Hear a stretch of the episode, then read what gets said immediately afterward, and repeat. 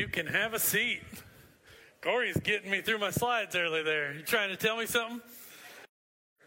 That's right. Well, good morning again. So glad that you're here. I, I didn't know there was six verses of that song, Corey. That's, that was new to me today. Well, there's a story that goes that there was trouble brewing at the North Side Church. It had been happening over several months between the preacher, whose name was Frank, and the main song leader, whose name was Bob. And each week, as this conflict got a little, a little more intense, it started to spill over into the Sunday morning gatherings. The first week that it became evident, the preacher, Frank, was speaking on commitment and how the congregation should dedicate themselves to the service of God and be committed to Him. So at the end of the service, Bob changed the song and he led the congregation in the old hymn, I shall not be moved. The second week, Preacher Frank preached on tithing and giving and how we should all gladly offer our treasures and our times and our talents to the Lord. At the end of the service, Bob led the congregation in the song, Jesus Paid It All.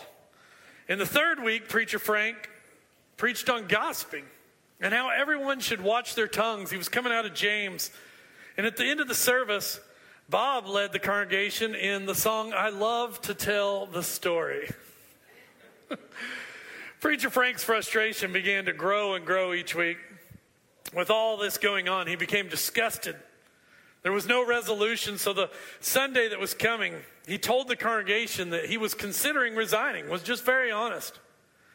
After he told the congregation that open heart confession, Bob got up and led the congregation in the song, Oh, Why Not Tonight?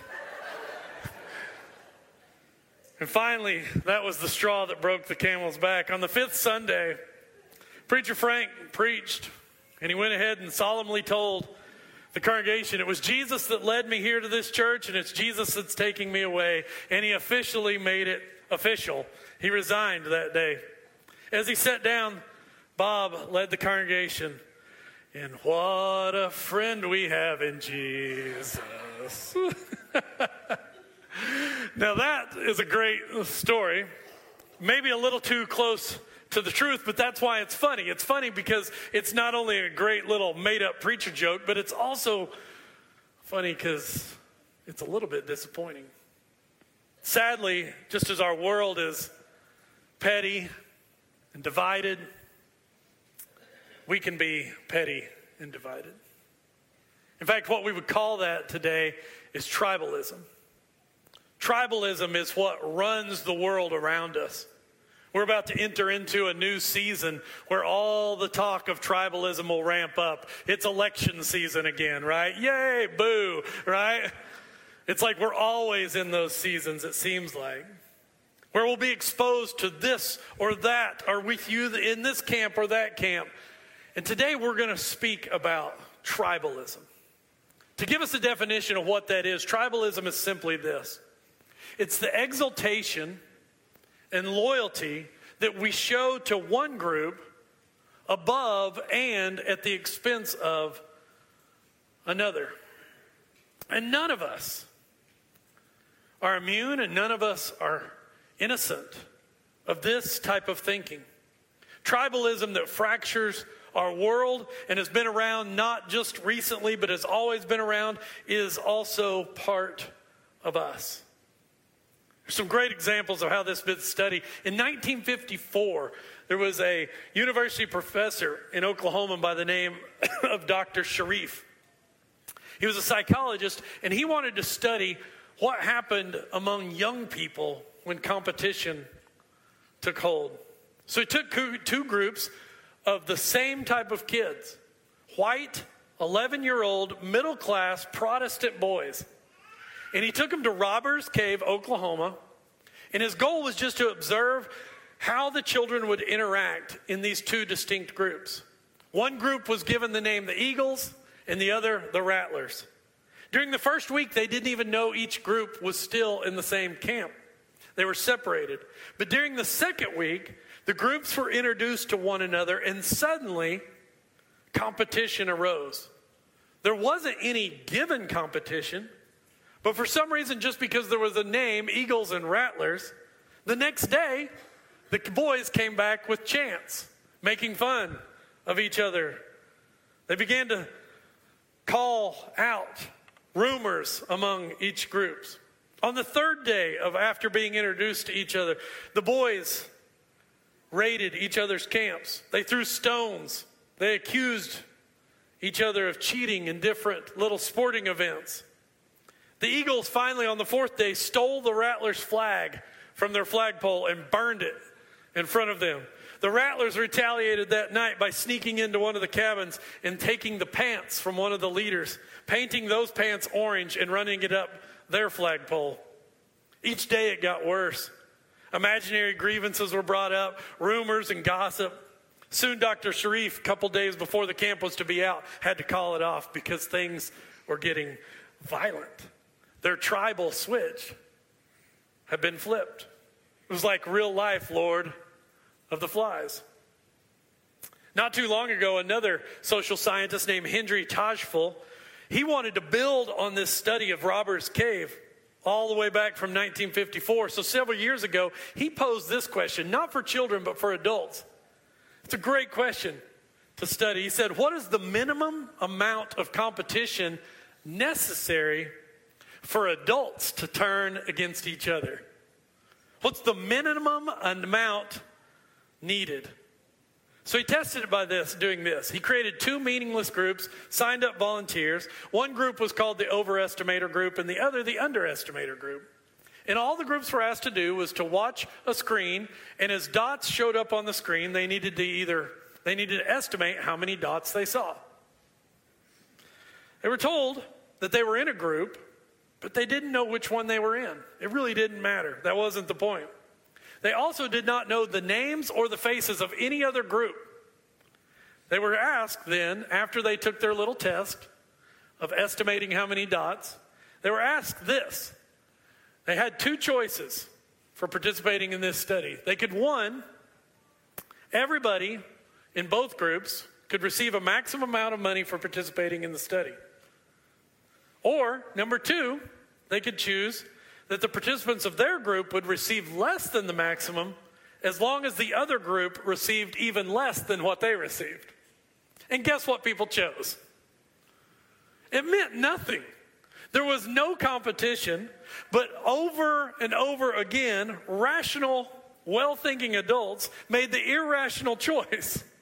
They did not choose the equitable, hey, everybody, we all participated, let's all go home with our $10. They decided instead, I'll take $7 as long as the other group I wasn't in has to take three. Why? Well, Dr. Uh, Tajfel said this. He said, Well, he discovered that people were not rational. What people really are is tribal. So much so that when there's not anything even to fight over, people will still want to win. Reminds me of my favorite senior quote I've ever read in a yearbook. It's not so much that I win, it's that you lose. we love that, don't we? Tribalism. The idea that my group holds power at the expense of another. And it is a factor and an idea that describes and holds so much of our minds and what we experience in our world today. But thanks be we have the Word of God because when we get into the latter third of the book of Genesis, which where we'll be today, if you guys want to turn there, we'll be in Genesis 38. We enter the story of Joseph, a son of Jacob, this family that is a story of tribalism. It's a story of favoriting one group over another, one son at the expense of another. And it begins like this Genesis 38 3. We're going to build this case for tribalism. It says, Now Israel, who's Jacob, loved Joseph more than any of his sons because he had been born to him in his old age. And he had made an ornate robe for him. When his brothers saw that their father loved him more than any of them, they hated him and could not speak a kind word to him. Now, you might already know this, but this home is hardly harmonious. I would love to get a bunch of men up here and put different hats on them, but we don't have time to do that this morning. I'll just show you the family tree, right, of the patriarchs. This is the way this home is built. Jacob, at this point in the story of chapter 38, has 11 sons. He has six with his first and least, less favorite wife, Leah.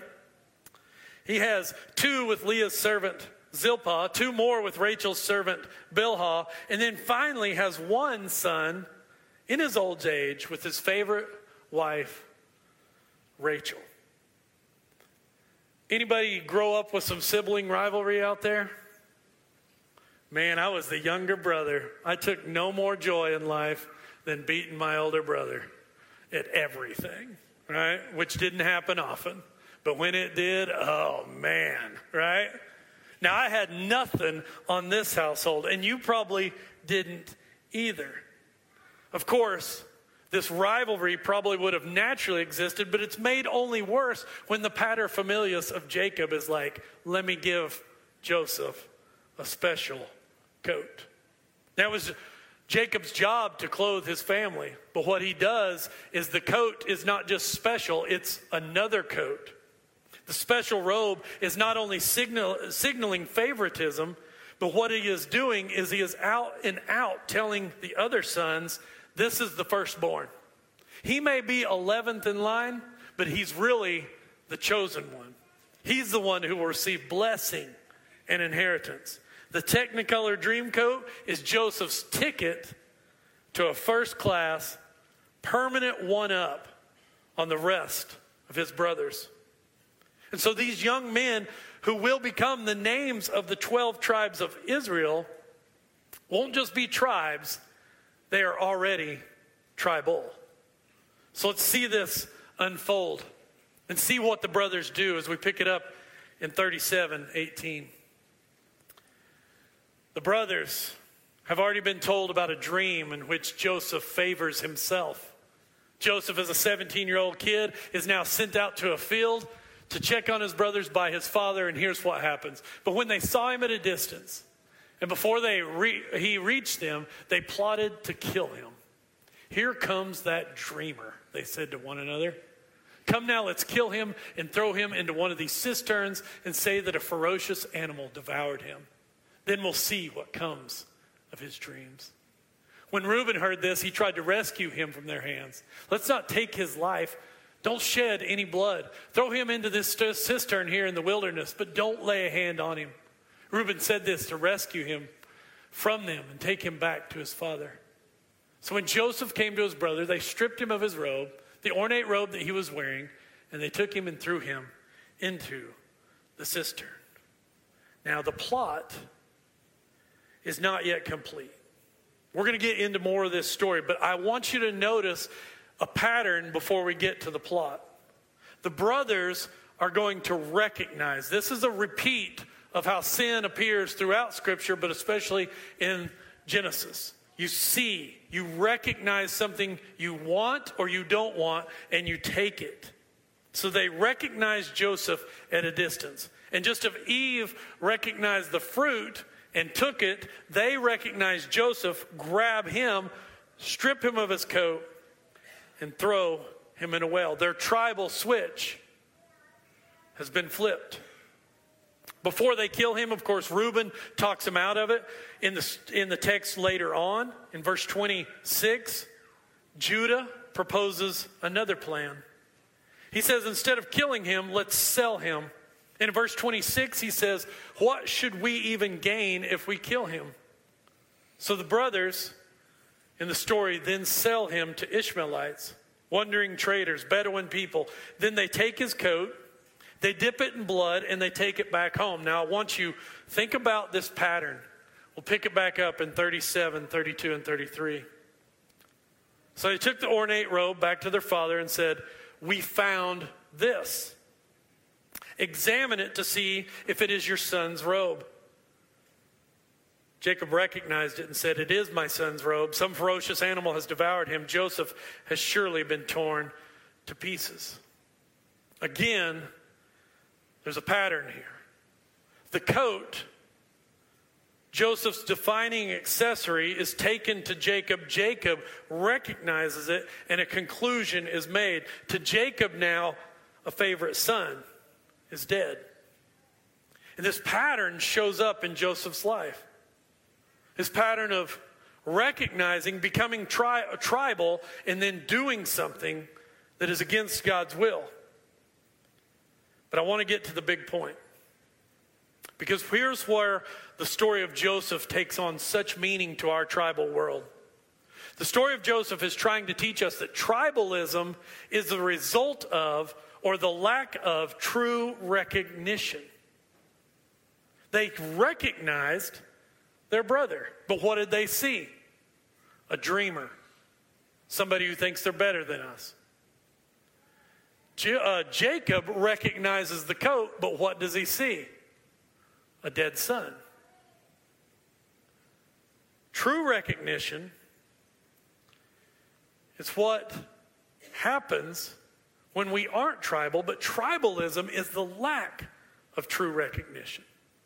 We become tribal. We draw enemy lines. We gossip. We stereotype. We put down. We say they are the problem when we fail to recognize what is most true about another.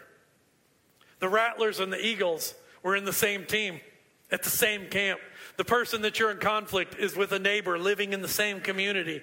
The fellow Christian that you refuse to reconcile with is covered in the blood of Jesus. It's a lack of true recognition. And I think instead of dwelling on our lack of it, I want to dwell on how we solve it. So if tribalism is the lack of true recognition, then let's flip it. The opposite is also true. True recognition defeats, overcomes tribalism in our life. Now, we don't have time to get into this story. Read this at home today. Parents, if your kids want to read it, you want to read it with them. It's chapter 38 of Genesis. It is a strange, rated R part of the Bible, okay? So read it with them, all right? I'm not against you reading. There are rated R parts of the Bible, all right? Some of you Victorians are like, oh my goodness, all right? It's in there, right? Song of Solomon. Anyway, it's in there. Enjoy it, all right? But it has a point. And this chapter 38 of Genesis is one of those parts. And I wanted to call a note to it. Judah, let's take note of him. Some might say that he tries to save his brother's life. He says, let's not kill him, let's sell him. And technically that is true, but remember what Judah actually said. Judah in verse 26 is looking out for himself. He says, What shall we gain? His tribal switch is just as flipped as the brothers. Judah is exalting his wealth and his ability to gain something from Joseph at the expense of Joseph. He is doing what causes other tribalism. He is rationalizing, not recognizing. Now, if you keep reading into chapter 38, this rationalization is going to keep up, catch up with him. God is going to keep working on him. In Genesis 38 is a strange tale of Judah and his daughter in law named Tamar.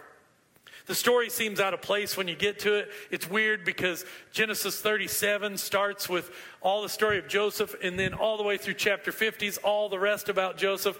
But then right there in 38, there's this weird story. But the story is really not out of place. It's a story about can these brothers get back on track? It's a chance by Judah to be reconciled and to renounce his tribalism. And the short story of it is, is right after Judah sells Joseph and he takes his coat, Judah finds himself in a sinful and compromised position with his daughter in law, Tamar. Tamar says, For what you've done, why can't I have a goat?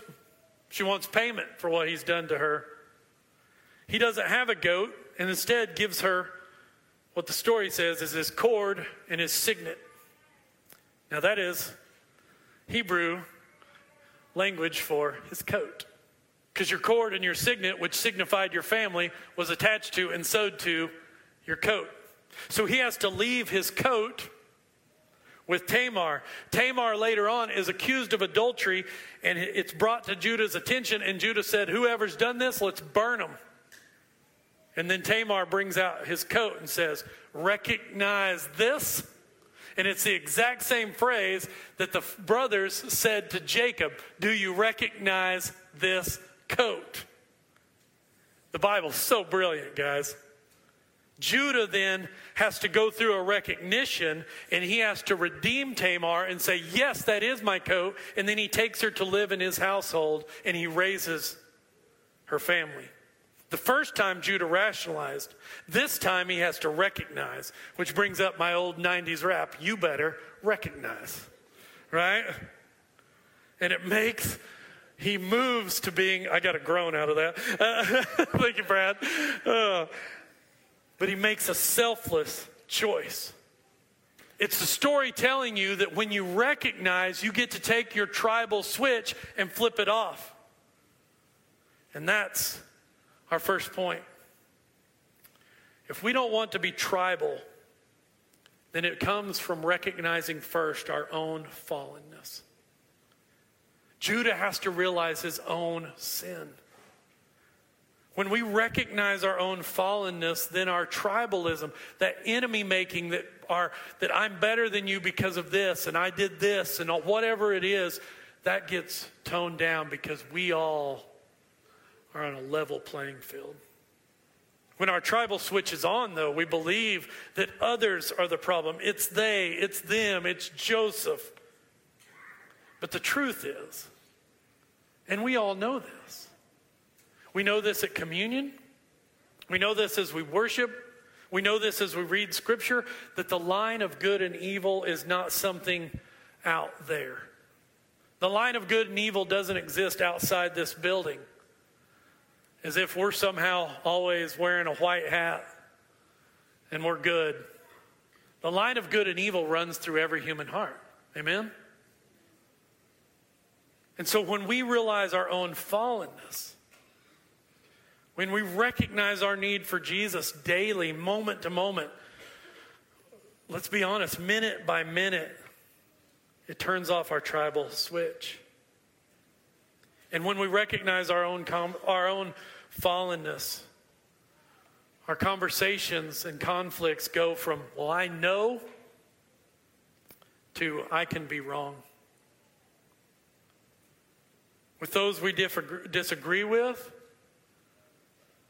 we can stop saying, You're the problem, to tell me more. When we recognize our own fallenness, humility replaces pride, and curiosity, which is a great attribute, replaces obstinance. Now let's fast forward. This is a huge story, but let's fast forward to the end. Flip to Genesis 45. And we realize that Joseph's been through some ups and downs. But through every up and down, he has thrived. He had another issue with a coat. You guys pick up on that? There's another issue with a coat in Potiphar's house where the coat gets stripped off of him again. But this time, instead of forcefully stripping, he leaves his status behind. He's figuring things out. Now, though, after some prison time, he finds himself second command over all of Egypt. He's been in prison. He's been rescued from prison by the hand of Pharaoh, and his wisdom has, and his love for the Lord has given him such blessing. Now he's head of food distribution for the country during seven years of famine, and into his presence walks the problem the brothers the tribes. Now, they don't recognize him, but he recognized them. And he sends them on their way after this first visit. They come back and they're their second visit. And it's there that he, although he's made the recognition, that he, Joseph, takes steps to let them recognize him. Let's pick it up in verse 4. It says, Then Joseph said to his brothers, Come close to me. See, my fallenness if I'm unwilling to admit my fallenness, people cannot get close to me. Amen? But when we are willing to say, I mess up too, I can be wrong. It's not I could be wrong. It's I am sometimes wrong. And I can, I can be and will be, and I could be wrong in this situation. Then people can come close. When they had done so, in their nearness to him, he says, I am your brother Joseph. Don't you want to see, man? I know the Prince of Egypt, which is a pretty good cartoon. They did a, that's about Moses. You know, I don't know if they've done a good Joseph story yet. I don't know. We need more good Christian material out there. I guess the the the Chosen is a great series. I really enjoy that. But if you can picture this as a movie, can't you just see the, oh, I'm your brother, the one you sold into Egypt, and they're probably thinking, uh oh. But look at how he responds. He recognizes their true selves, what is most true about them. And instead of accusing them, he says, Do not be distressed and do not be angry with yourselves for selling me here, because it was to save lives that God sent me ahead of you. For two years now, there has been famine in the land, and for the next five years, there'll be no plowing and reaping. And then it closes with this But God sent me ahead of you to preserve for you a remnant on earth and to save your lives by a great deliverance.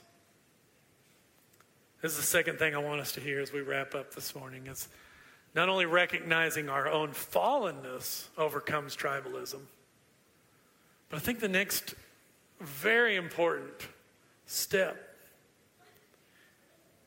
to not live like this world of tribalism is for us to recognize God's work in others and how that overcomes tribalism.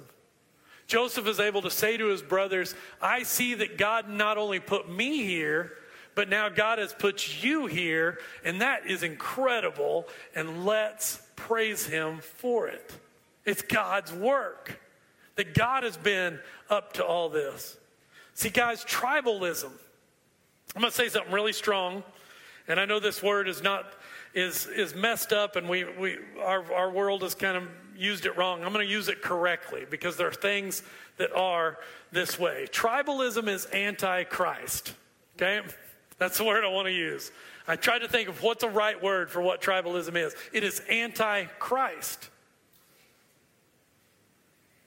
It's anti God because it always puts one group uh, above another. Now, it's not easy, but it is simple because Jesus said to us this, right? He destroyed tribalism. When he forgave people from the cross, he was putting tribalism to death. And he also said, Love your neighbor, but he also said, What? Love your enemy. It's not easy, but his antidote to tribalism is simple. He told us what to do put others first. Not when it's easy, but especially when it's hard. Serve each other. And then he did it for us. When we were his enemies, he didn't flip the tribal switch. He didn't set out to make sure that we knew we were lost. He died for us. And then Jesus founded the one and only group on earth whose sole purpose. You might say, well, churches are tribal. Yeah, but the church exists to always put other tribes above itself. And when churches fail to do that, do they not fail and stop being the church anyway? The church exists to give itself away. The church exists to put others first. And that's what Jesus calls us to. He calls us into this way of life a way of community, to set aside our self interest, to set aside the personal advantages we can take over others. Now, of course, we're all going to fall short of that mark. How many of us perfectly love our enemies? None of us. Probably more often than we want to admit this morning. But this is the key. When we realize that God is at work in everybody and that God wants every person. You may say, well, God's not working everybody. Yes, but God's desire is that everybody comes to know Him. So I would think that God is at work in everybody. And when we realize what Jesus has given us, our fallen selves who were his one time enemy, he has given us an inexhaustible well of grace, then I can realize that I don't really have enemies. I don't really need a tribe that puts itself above another. Because the true enemy is already defeated sin and death. And then the, I'm free to lay down those lines. I was going through this yesterday with my wife, and after I kind of walked through this, she's, she's smarter than me, and she said, You know what I love about the story? She said, I love that it's the recognition of who Joseph is doesn't come to full fruition until there's forgiveness. Isn't that beautiful? It's awesome. When he offers, hey, God did this, and I hold nothing against you, they go, It's Joseph. And that's true for us. When we lay down our tribal ways, we lay those things down and we offer forgiveness and love and we love like Jesus loves, then we're able to look at the other and say, God is still doing something. God is still active. And thank God He's doing that in me. And thank God that He's doing that in you. that's the story of Joseph. Man. Now you're going to have to fight for that in the months and weeks to come, right? Donkeys and elephants are going to fight for your attention. Oh, and they're going to get some of you, and you're going to put it on Facebook, and we're going to forgive you, right? But you're going to have to fight. Not with people, but you need to learn to fight, and the church has got to stand up to fight to love our enemy and to follow the Lamb. Because tribalism is antichrist. Because Christ died for everybody. You need some Jesus this morning, we're here to pray for you. Got a couple elders that'll be out in our foyer. Pray for you out there too. If you need anything else, we'd love to just lift it up. Praise, concerns, anything. Let's stand together and let's sing.